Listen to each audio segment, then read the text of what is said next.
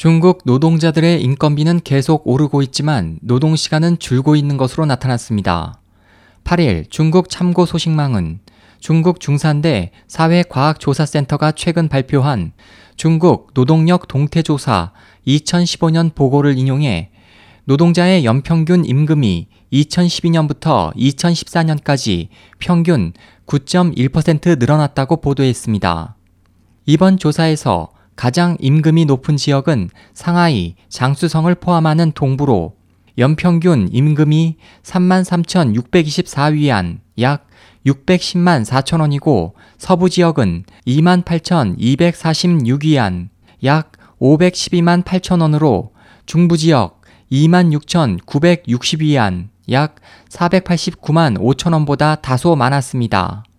또 이번 조사에 따르면 노동자의 평균 근로시간은 2012년 주당 50시간에서 2014년 45시간으로 감소했습니다.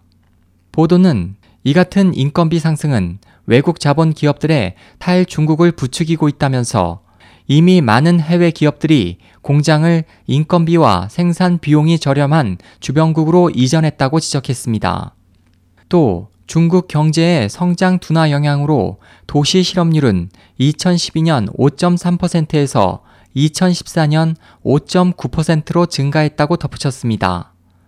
SOH 희망지성 국제방송 홍승일이었습니다.